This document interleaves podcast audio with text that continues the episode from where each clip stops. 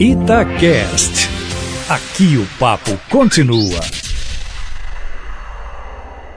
A tragédia ocorrida ontem na comunidade de, de Paraisópolis, na cidade de São Paulo, não pode passar impune. Afinal de contas, foram nove vidas perdidas, quase todas de jovens. E mais grave ainda, jovens oriundos de camadas mais pobres da população e que estavam aproveitando uma das raras oportunidades de lazer de que dispõe. Os chamados pancadões são eventos festivos pautados por DJs que tocam músicas funk. Não há nada de errado nisso.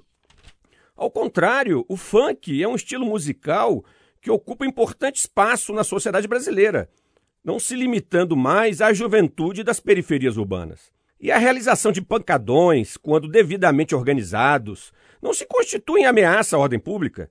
A tragédia de Paraisópolis não resultou da excessiva aglomeração de pessoas em local inapropriado.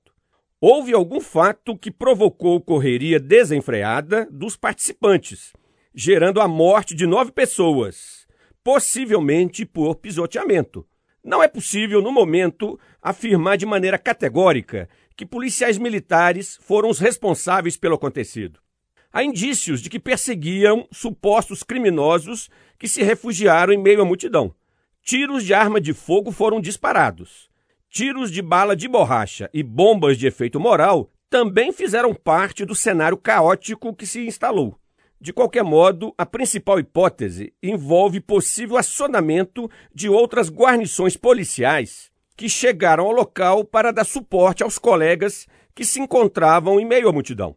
A princípio, com ruas apertadas e grande aglomeração de pessoas, os procedimentos operacionais utilizados para dispersão foram equivocados. Em outras palavras, as primeiras evidências disponíveis sinalizam que ocorreu uma operação policial desordenada que não seguiu protocolos técnicos e com resultados catastróficos. Porém, aguardemos as investigações Qualquer conclusão contundente a respeito da tragédia de Paraisópolis tende a ser prematura.